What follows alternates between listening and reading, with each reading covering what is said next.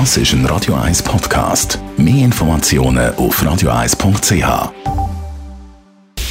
Radio 1 Anti-Aging Lifestyle Academy. Präsentiert von Preta Botte, Ihre Experte für Beauty und Anti-Aging Medizin in Horge, Talwil und Zürich-Rennweg.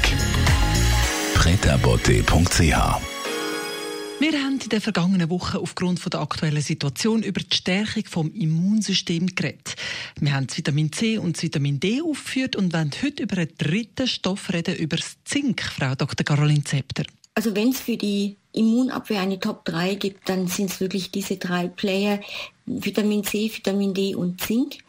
Zink ist ein äh, Spurenelement und Zink ist beteiligt an unglaublich vielen Prozessen im Körper, unter anderem an der Hormonproduktion, am Aufbau vom Eiweiß. Es ist ein Kommunikationsstoff und gerade eben im Immunsystem spielt natürlich der Eiweißaufbau eine riesige Rolle. Wir wissen heute, dass Zink ganz unabhängig von einer Aktivierung von den Immunzellen auch die Hülle von bestimmten Viren auflösen kann. Genau bekannt ist das für die Herpesviren.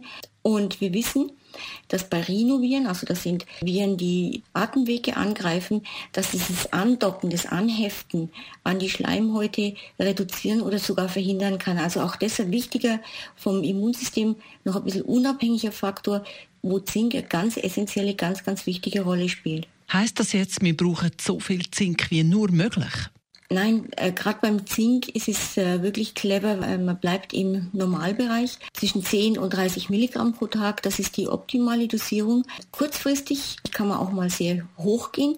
Also wenn jemand jetzt wirklich akut zum Beispiel eben so eine Coronavirus-Infektion hat, dann würde sich das wahrscheinlich anbieten, auch einmal auf 90 Milligramm hochzugehen. Aber langfristig eher im 10 bis 30 Milligramm Bereich bleiben.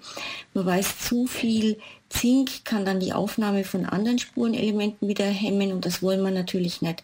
Also mehr ist nicht immer besser. Im Fall von Zink die normale Dosierung sicher die beste. Wie kommen wir denn jetzt zu unserem Zink? Zink findet man in verschiedenen Lebensmitteln. Kürbiskerne sind sehr reich an Zink und Paranüsse. Und es wäre dann auch gleich noch mein Tipp fürs Wochenende. Paranüsse sind was ganz Spezielles. Die enthalten nämlich nicht nur sehr viel Zink, sondern auch Stoffe, die den Cholesterinspiegel senken. Man weiß, dass man mit nur vier oder fünf Paranüssen pro Woche einen zu hohen Cholesterinspiegel recht gut senken kann. Probieren Sie es mal aus, ist noch erstaunlich und schmeckt nicht nur fein, sondern ist auch noch komplett chemiefrei. Radio Eyes Anti-Aging Lifestyle Academy.